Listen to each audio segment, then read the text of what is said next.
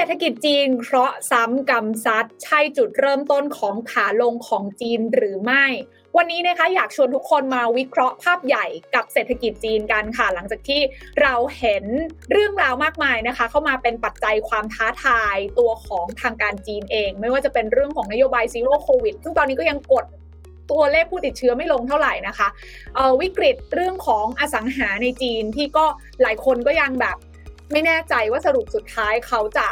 เอาอยู่หรือเปล่านะคะเศรษฐกิจจีนที่ชะลอตัวลงตั้งเป้าไว้ 5.5 ปีนี้ ก็ส่วนใหญ่ก็สายหน้าว่าไม่น่าจะถึงกันแล้วนะคะ แล้วก็ยังมาเจอวิกฤตภัยแล้งอีกล่าสุดเนี่ยนะคะ ซี่ยงไฮ้นะ เมือง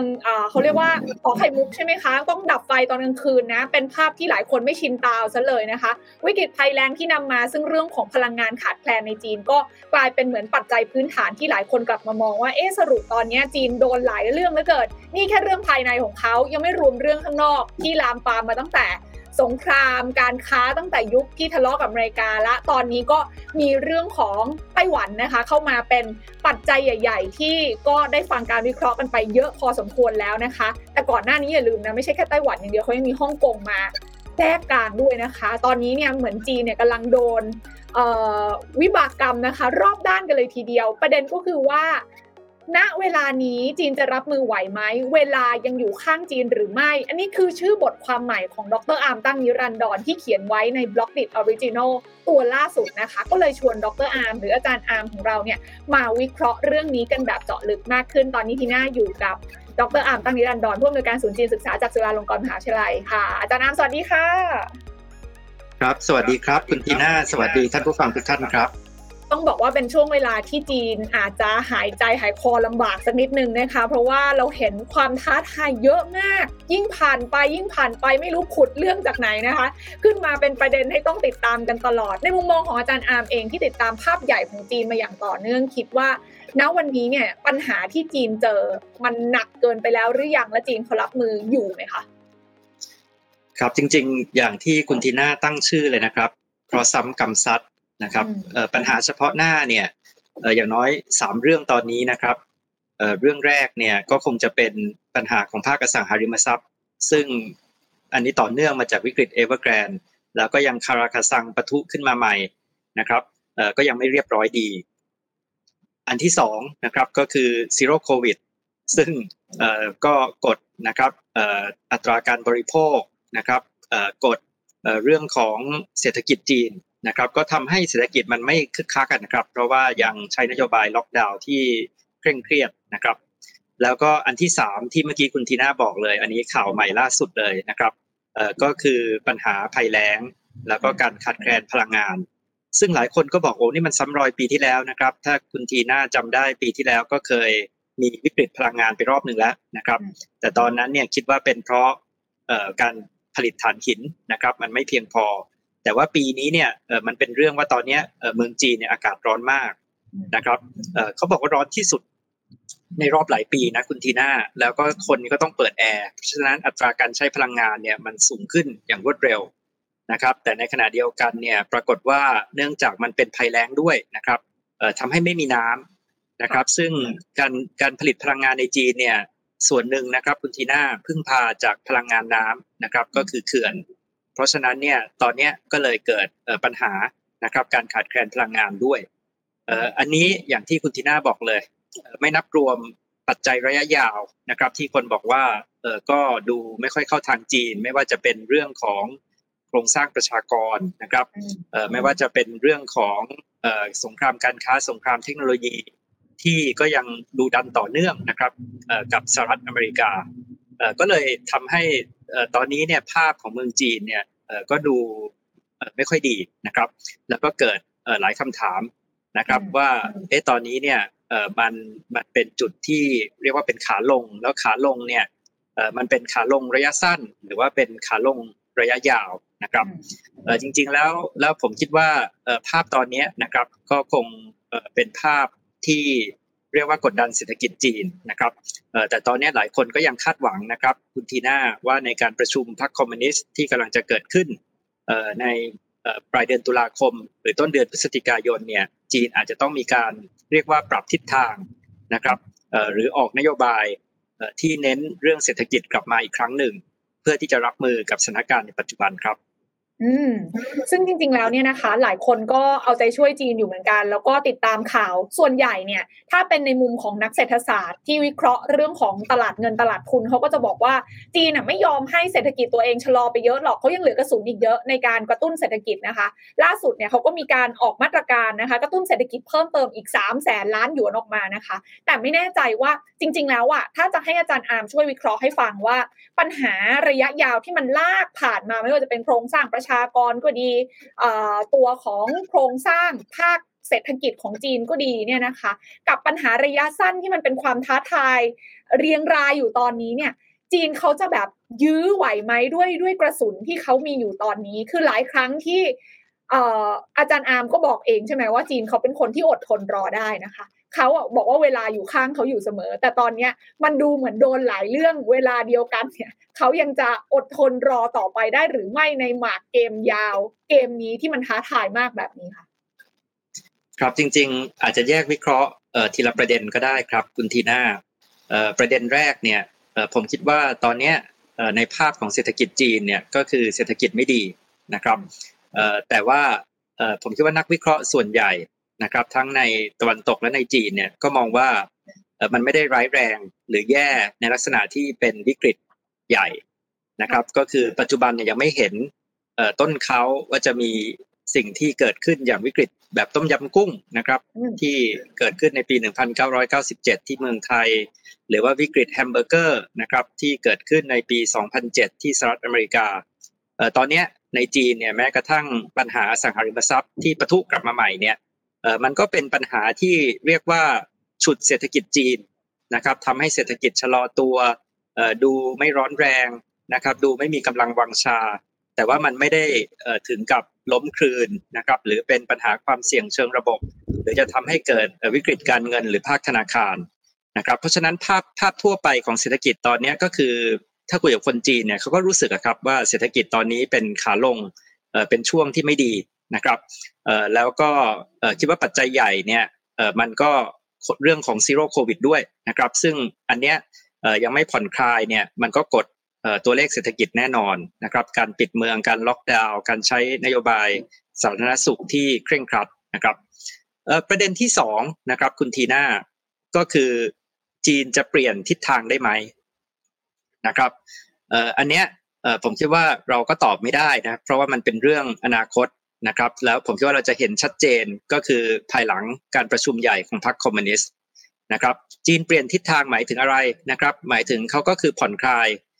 สิ่งที่กระทบเศรษฐกิจเขาตั้งแต่นโยบาย Zero Covid ซึ่งแต่เดิมเนี่ยคนคิดว่ายังผ่อนคลายไม่ได้ เพราะว่าอยากจะจัดประชุมต่ออายุให้สีจิ้นผิงให้เรียบร้อยก่อนใช่ไหมครับต่อมาก็เป็นเรื่องของการที่จัดการบริษัท Big Tech หรือจัดการบริษัทเทคโนโลยี นะครับนโยบายในการที่เรียกว่าปราบปรามเอกชนอย่างต่อเนื่องนะครับ มันจะกลับมาเปลี่ยนทิศเป็นนโยบายส่งเสริมเอกชนได้ไหมนะครับอันเนี้ยหลายคนก็สังเกตอยากจะดูนะครับว่าในการประชุมของพรรคคอมมิวนิสต์ที่จะเกิดขึ้นเนี่ยมันจะมีการส่งสัญญาณในการเปลี่ยนทิศทางนโยบายไหมหรือว่ามันจะบอกว่ายังยืนหยัด เส้นทางเดิมก็คือยังจะ Zero Covid ต่อไปชีวิตคนเป็นอันดับหนึ่งยังจะต้องจัดการการผูกขาดจัดการเอกชนที่ไม่รับผิดชอบ คือเขายังจะใช้คำเดิมไหมหรือว่าเขาจะมีสัญญาณใหม่นะครับว่าตอนนี้จะเป็นช่วงเวลาของการเน้นเศรษฐกิจและเน้นการเติบโตแล้วนะครับกลับมาส่งเสริมเอกชนอีกรอบ อันเนี้ยผมคิดว่าหลายคนเนี่ยรอการประชุมพรรคคอมมิวนิสต์ ในช่วงปลายเดือนตุลาคม แล้วก็ต้นเดือนพฤศจิกายนนะครับ ว่าจะส่งสัญญาณอย่างไรประเด็นที่สามนะครับคุณทีน่าก็คือตอนนี้เนี่ยในวงวิชาการเรื่องเศรษฐกิจการเมืองจีนเนี่ยก็คุยกันมากนะครับ อย่างที่คุณทีน่าบอกว่ามันถึงขาลงหรือยัง คือขาลงระยะสั้นเนี่ยแน่นอน แต่ถ้ามันเป็นเรื่องระยะสั้นเดี๋ยวมันก็ขึ้นใหม่อะนะครับคุณทีน่านะครับ แต่ว่าคนเนี่ยเขากำลังสงสัยว่าเอ๊ะมันเป็นขาลงระยะยาวด้วยไหมนะครับ หรือว่าเอ๊ะมันกำลังจะเกิดและแบบที่สหรัฐเนี่ยในอดีตก็เคยทุบสหภาพโซเวียตจนพัง ทุบญี่ปุ่นจนพังนะครับวันนี้ก็ดูเหมือนเอจีนกำลังจะถูกทุบเรียบร้อยหรือเปล่านะครับแต่อันนี้เนี่ยมันมีคำพูดที่น่าสนใจมากเลยนะครับ ของปรมาจารย์ด้านยุทธศาสตร์การต่างประเทศของสหรัฐเฮนรี่คิสซินเจอร์นะครับซึ่งอายุ 100 ปีแล้วนะครับ คุณทีน่าแต่ว่ายังเฉียบคมมาก แล้วก็เพิ่งพูดในงานเสวนาหนึ่งนะครับ บอกว่าสหรัฐเนี่ยจะต้องยอมรับว่าจีนไม่ไปไหน ในเร็ววันนี้ จีนไม่หายไปไหนนะครับคิสซินเจอร์เนี่ยใช้คำภาษาอังกฤษ บอกว่า the permanence of China นะครับเพราะว่าคิสซินเจอร์บอกว่าถึงแม้เศรษฐกิจจีนจะชะลอตัวนะครับหรือว่าไม่ดีเนี่ยแต่ว่าจีนก็ยังเป็นเบอร์สองหายใจรดต้นคอสหรัฐไม่เปลี่ยนแปลงนะครับข้อเท็จจริงที่ว่าจีนเป็นตลาดขนาดใหญ่ที่สุด นะครับจีนเป็นมหาอำนาจด้านเทคโนโลยีก็จะยังไม่เปลี่ยนแปลงนะครับเพราะฉะนั้นเนี่ยถึงเป็นกรณีที่เลวร้ายที่สุดนะครับหรือเลวร้ายปานกลางเนี่ยนะครับเเราบอกว่าสมการที่เห็นจีนเป็นหนึ่งในขั้วอำนาจสำคัญเนี่ยแล้วก็ภาพของการแข่งขันของภูมิรัฐศาสตร์โลกระหว่างเบอร์หนึ่งกับเบอร์สองเนี่ยมันจะไม่จบปีนี้หรือจบปีหน้าครับคุณทีน่ามันยังจะเป็นเรื่องต่อเนื่องหลายสิบปีในยุคพวกเราครับ นั่นหมายความว่าคุณคิสซินเจอร์เนี่ยนะคะ ซึ่งถือว่าเป็นปรมาจารย์ด้านยุทธศาสตร์เขายังเชื่อว่า เวลายังอยู่ข้างจีนอยู่และจีน ถ้าผ่านพ้นช่วงเวลานี้ไปได้ก็จะกลับมามีความยิ่งใหญ่อย่างต่อเนื่องได้แต่ ทีเนี้ยอย่างที่อาจารย์อาร์มได้บอกไว้ในช่วงแรกว่า มันก็มีความ สงสัยแล้วก็ประเด็นที่ต้องตามในระยะยาวเหมือนกัน เพราะว่าจีนก็มีปัญหาเชิงโครงสร้างที่ขึ้นมาท้าทาย ในช่วงรอบระยะเวลาช่วงหลังมานี้เหมือนกันไม่ว่าจะเป็นเรื่องของโครงสร้างประชากรก็ดี หรือว่าความท้าทายเชิงนวัตกรรมนะคะ ที่สหรัฐเขาก็มาโจมตีอย่างอุตสาหกรรมเซมิคอนดักเตอร์แบบนี้เขาก็บอกว่าไม่เอาแล้วมันไม่เหมือนแต่ก่อนอีกต่อไป เขาจะต้องดึงเทคโนโลยีหลักกลับ แล้วจีนก็ต้องพัฒนาขึ้นมาใหม่ ซึ่งก็ยังเป็นคำถาม question mark เหมือนกันว่า จีนจะทำได้ไหมในการเปลี่ยนโครงสร้างภาพใหญ่ให้อยู่รอดได้ในระยะยาวแบบนี้ อาจารย์อาร์มมองเรื่องนี้ยังไงดีคะโอ้ผมคิดว่าสองมรสุมที่คุณทีน่าพูดเนี่ยมันเป็นเรื่องที่กระทบจริง ๆนะครับ กับภาพระยะยาวของจีน แล้วมันก็ทำให้ผมคิดว่าคนก็เห็นร่วมกันนะครับ ว่ามันไม่ได้สดใสมันไม่ได้ง่ายนะครับ มันไม่ได้อยู่เฉยๆก็โตได้สิบเปอร์เซ็นเหมือนในอดีตแล้วนะครับ เพราะว่าโลกก็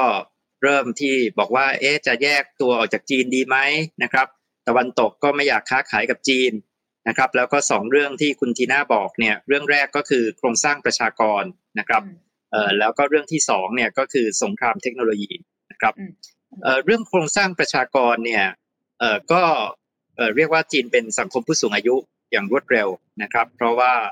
นโยบายลูกคนเดียวที่ใช้อย่างต่อเนื่องยาวนาน มีการประเมินนะครับว่าในเวลา 30-40 ปีเนี่ยแรงงานจีนจะหายไป 200 ล้านคนนะครับแต่ว่าเรื่องประชากรเนี่ยมันก็มีหลายอย่างนะครับที่เราคงจะต้องตั้งข้อสังเกตนะครับข้อที่หนึ่งก็คือมันเป็นเรื่องที่คงจะต้องใช้ช่วงเวลาหนึ่งถึงจะเห็นผลกระทบมันไม่ได้เกิดขึ้นทันทีนะครับอันที่สองก็มีความเข้าใจว่าจีนก็พยายามที่จะพัฒนาเทคโนโลยีปัญญาประดิษฐ์ แล้วก็เทคโนโลยีการผลิตยุคใหม่ ที่ใช้ออโตเมชันเหล่านี้นะครับ เพื่อมาทดแทนการขาดแคลนแรงงานในอนาคตนะครับ แล้วก็อันที่สามที่อาจจะบอกได้นะครับก็คือจริง ๆ อันนี้ไม่ใช่ปัญหาเฉพาะของจีน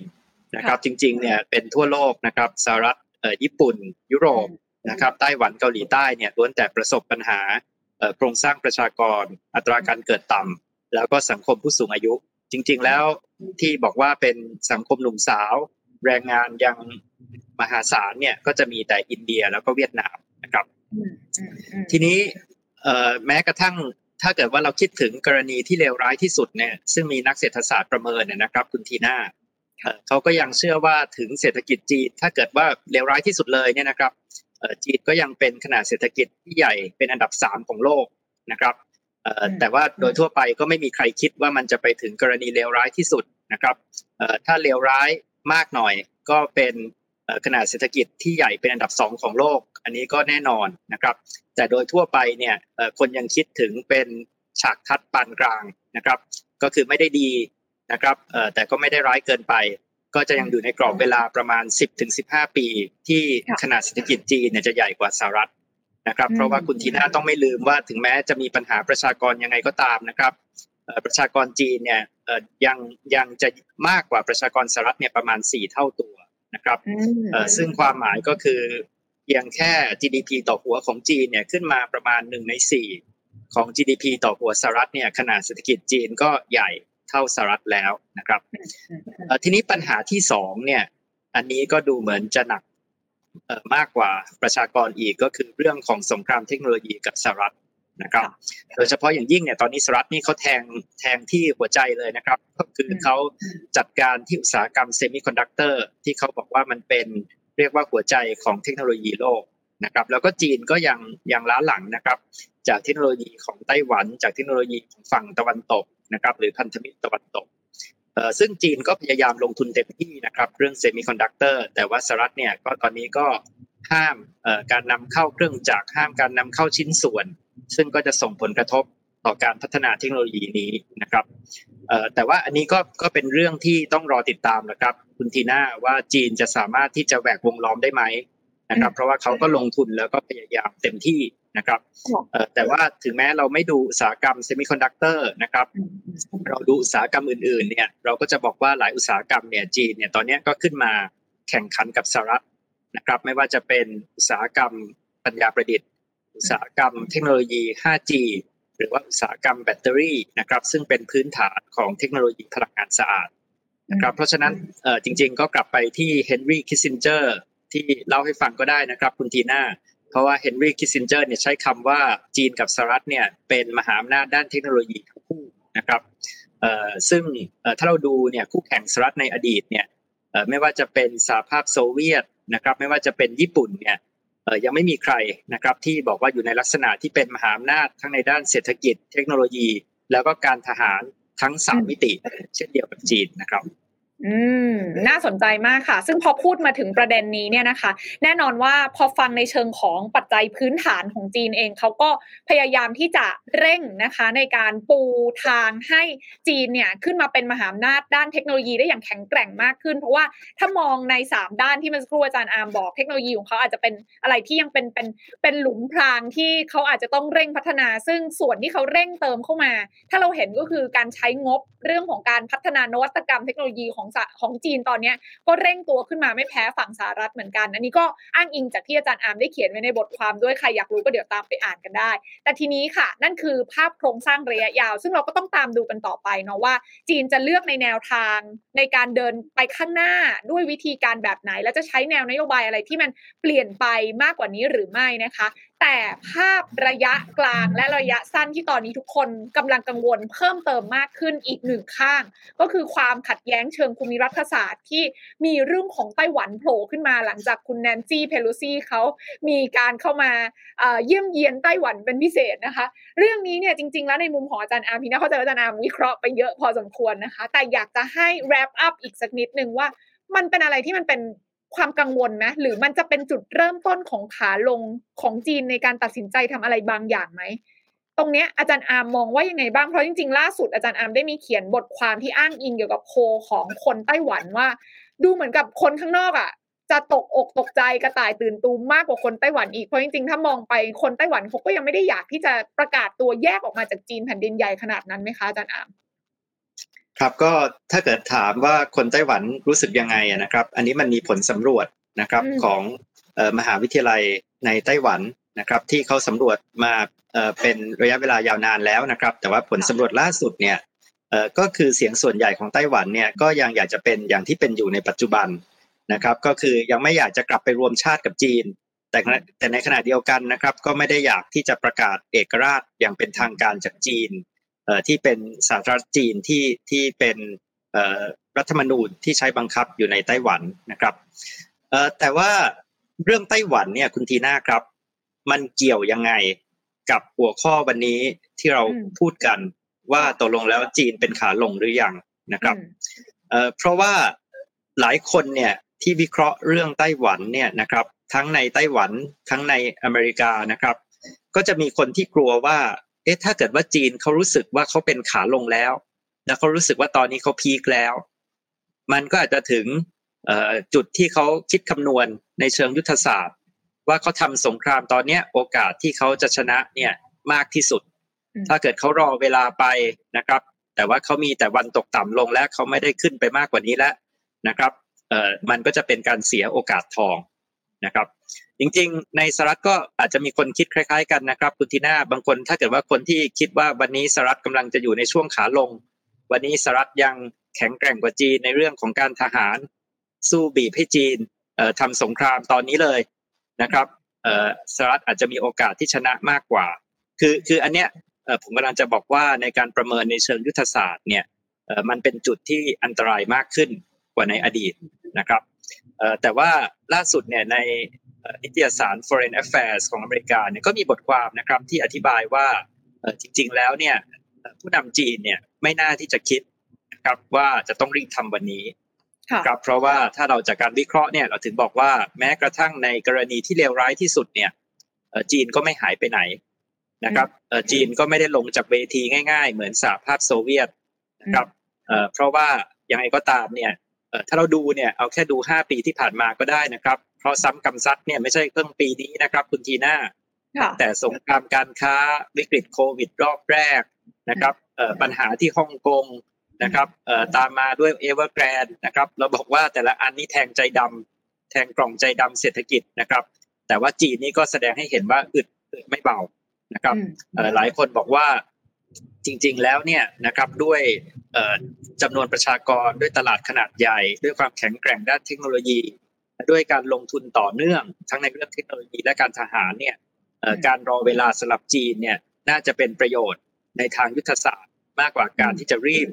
ก่อสงคราม หรือเข้าสู่สงครามในช่วงระยะสั้นนะครับ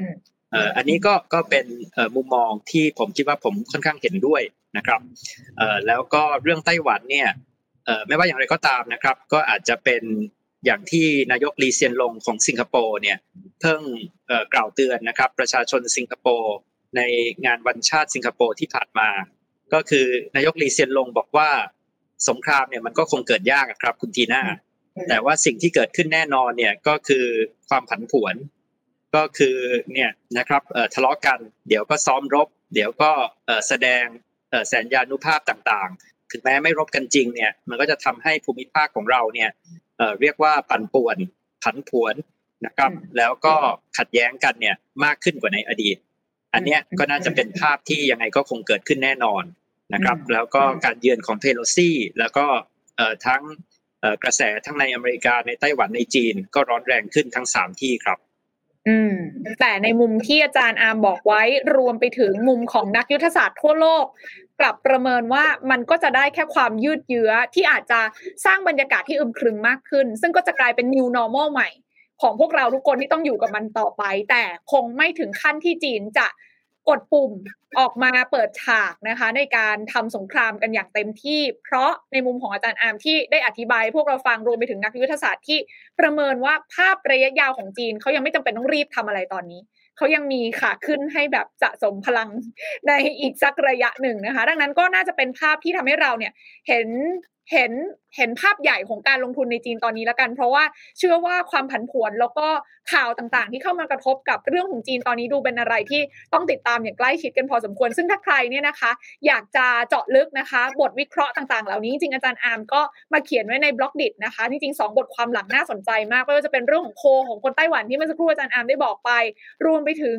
คำถามที่วันนี้เราหยิบมาคุยกันว่าเวลายังอยู่ข้างจีนหรือไม่ในรายละเอียดนั้นมีเรื่องราวน่าสนใจลองเข้าไปโหลดแอปพลิเคชัน b ล็อกดิแล้วก็เข้าไป search ชื่อดรอาร์มได้เลยนะคะ ก็จะได้อ่านเป็นความรู้กันวันนี้ ขอบพระคุณอาจารย์อาร์มเป็นอย่างสูงเลยนะคะ ขอบพระคุณมากค่ะ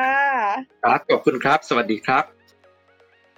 และสำหรับใครนะคะที่อยากจะติดตามความเคลื่อนไหวของจีนในระเบียบโลกใหม่หลังจากนี้ว่าภาพใหญ่ในระยะยาวนั้น จีนจะมีโอกาสอะไรและมุมมองของการเลือกลงทุนในช่วงเวลาที่จีนนั้น เจอมรสุมรุมเร้าแบบนี้ ในวันจันทร์ที่ 29 สิงหาคมนี้ 4 โมงตรงเป็นต้นไปนะคะ Changing World Order ระเบียบโลกใหม่หลังจากนี้ จีนจะมีอนาคตอยู่ตรงไหน และโอกาสการลงทุนเราจะมีวิธีหากันอย่างไรบ้าง ห้ามพลาดอย่างเด็ดขาดกับไลฟ์นี้นะคะ ส่วนวันนี้หมดหน้าที่ของทีน่าแล้วพบกันใหม่โอกาสหน้า สวัสดีค่ะ